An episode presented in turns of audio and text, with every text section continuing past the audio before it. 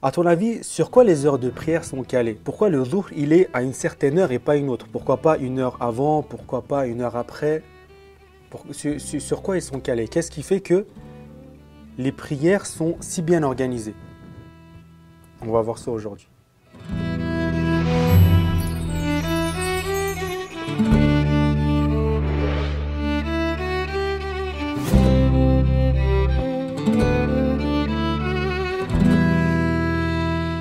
بسم الله الرحمن الرحيم ربي اشرح لي صدري ويسر لي أمري واحلل عقدة من لساني يفقه قولي Alors bienvenue une nouvelle fois à mes frères qui sont là, à mes frères et sœurs qui me regardent et aux personnes qui nous écoutent via euh, les plateformes de podcast. Euh, on l'a dit la dernière fois, ça fait plaisir.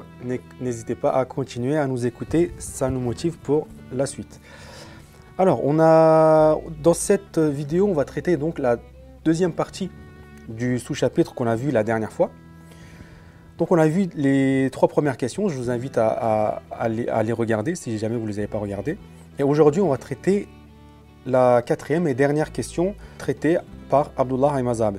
Donc la quatrième question est quelle sagesse divine se cache derrière les heures fixées pour les prières quotidiennes? Donc aujourd'hui on, peut très rapidement s'attarder sur le mot sagesse. Sagesse ici c'est euh, c'est la traduction de hikmah en arabe. Euh, donc pour, pour ceux qui, connaissent un petit peu l'arabe et, le sens euh, large en fait de, ce mot-là, ça permet de questionner la raison qui, se cache derrière. On essaie de découvrir le, pourquoi du comment. Donc je vais, je vais commencer en fait par, euh, par lire un passage que j'aime beaucoup, que, qui m'a beaucoup plu et je, je, veux le retranscrire directement comme Abdullah Mazabi nous l'a dit. De même que les aiguilles d'une horloge marquant les secondes, les minutes et les heures, se suivent et indiquent la nature et la fonction les unes des autres, ainsi les divisions successives du jour et de la nuit, des années et des étapes de la vie de chaque personne en ce monde, qui fonctionnent comme les aiguilles de l'immense horloge de Dieu Tout-Puissant, se reflètent les unes les autres.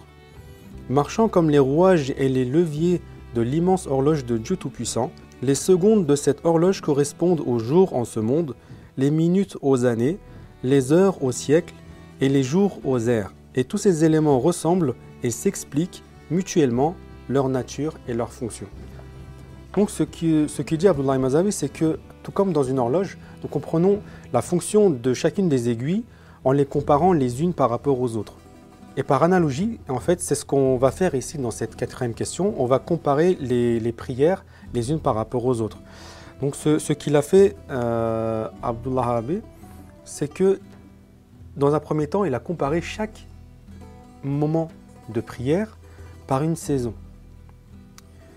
Et il nous dit euh, à quoi il fait ressembler cette, euh, saison, cette, ce moment de prière.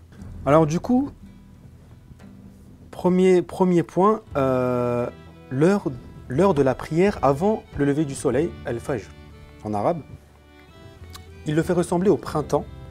Donc le printemps est également être, euh, qui peut être aussi, euh, par analogie, euh, comparé au moment de la conception dans le ventre d'une mère. Au moment de la conception d'un bébé dans le ventre d'une mère. Donc qu'est-ce qui nous rappelle? Ça nous rappelle en fait toute, la puissance de Dieu. Pourquoi? C'est le moment où de rien, il y a quelque chose qui se construit de rien. Donc le, printemps, c'est quand les choses commencent à naître, c'est quand les fleurs commencent à ouvrir. Et c'est là en fait qu'on voit qu'il y, a une énergie derrière, une, certaine force, une puissance. Donc le, Fajr, c'est ce que ça représente. La prière du juste après-midi, euh, qu'ils appellent ça, donc la prière du Dhuhr, ressemble à l'été. Comparé à une saison, ressemble à l'été. Et comparé à la vie humaine, ça ressemble à l'épanouissement de la jeunesse. Donc cette prière-là, qu'est-ce qui nous rappelle? Ça nous rappelle les abondants bienfaits d'Allah. Donc c'est euh, notamment par rapport à, la jeunesse où, à ce moment-là, les, personnes, les jeunes sont, très vivants, sont très vifs. Tout est, tout, est rapide, tout est brillant, tout est, tout est actif.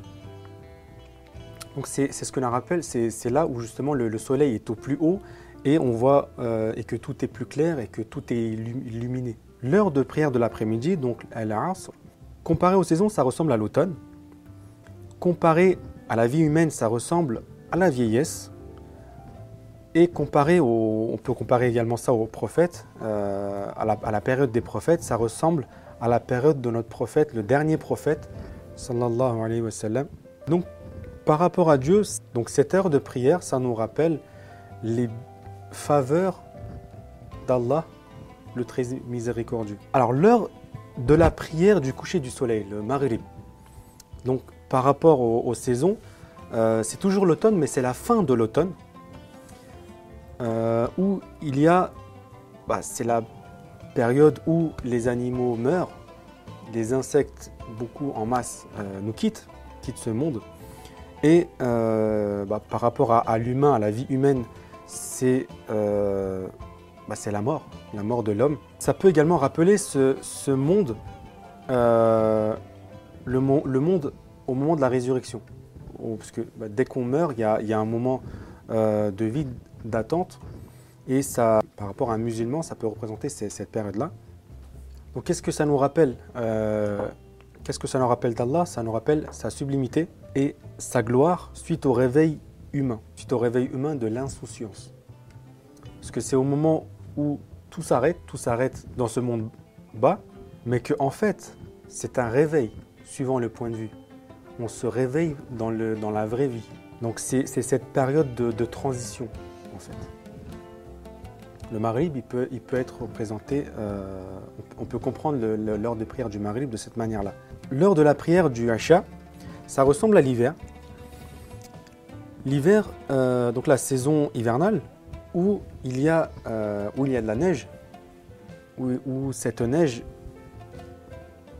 donc ce, manteau blanc, qui recouvre tout, donc qui, qui réduit au silence euh, tout. Donc c'est une période vraiment d'accalmie où il n'y a plus de bruit, il n'y a plus d'activité et euh, on peut, ça nous fait également penser au, justement à, l'arrêt d'activité des, anges qui, sont, euh, qui, se, qui, se, trouvent à droite et à gauche. donc eux qui arrêtent d'écrire. Donc c'est justement comme après la mort ou dès qu'on meurt, leur, euh, euh, la mise à l'épreuve de l'homme avec un grand H est terminée. Donc c'est vraiment cette période où, où vraiment tout est calme, tout est silencieux. Euh, mais justement ce, calme-là, ça rappelle la puissance d'Allah qui soumet la création. C'est cette période où euh, entre guillemets, devant Allah, la création, elle n'existe plus, elle fait plus de bruit, elle n'a aucune puissance, elle n'a aucune, euh, elle n'est rien finalement. C'est un peu moins, un peu moins joyeux. Quand je l'ai lu, moi, ça m'a. On a parlé des cinq prières obligatoires. Donc, ce que ça nous rappelait en, les comparant, euh, bah, on est comparant que Abdullah les comparait aux saisons et aussi à la vie humaine du coup. Euh, mais il y a une euh, sixième période, donc pas, ce n'est pas une, prière obligatoire, mais c'est une période de temps qui est assez longue et où il y a une prière, donc qui n'est pas obligatoire, c'est la période du tahajjud, la période de la prière nocturne. Euh, cette période-là nous rappelle, bah, c'est toujours la période hivernale, mais qui, a un petit peu avancé du coup, où, euh, et comparé à la vie humaine, ça peut, être, ça, peut nous faire rappeler la période de la tombe et la période de, et le royaume intermédiaire, et, que justement, euh, dans, cette période-là, par rapport à Allah, ça nous rappelle à quel point euh, justement on est faible, où justement on a besoin d'Allah et on a besoin de sa miséricorde parce que devant les, questions qui, qui peuvent nous être posées par Munkar et Nekir, on, est seul contre, on est, seul face à ces anges-là. Et c'est vraiment là qu'on ressent, c'est ce qui est dit, plus profond de nous-mêmes, à, quel point on peut être faible et qu'on a vraiment besoin de quelque chose pour s'attacher.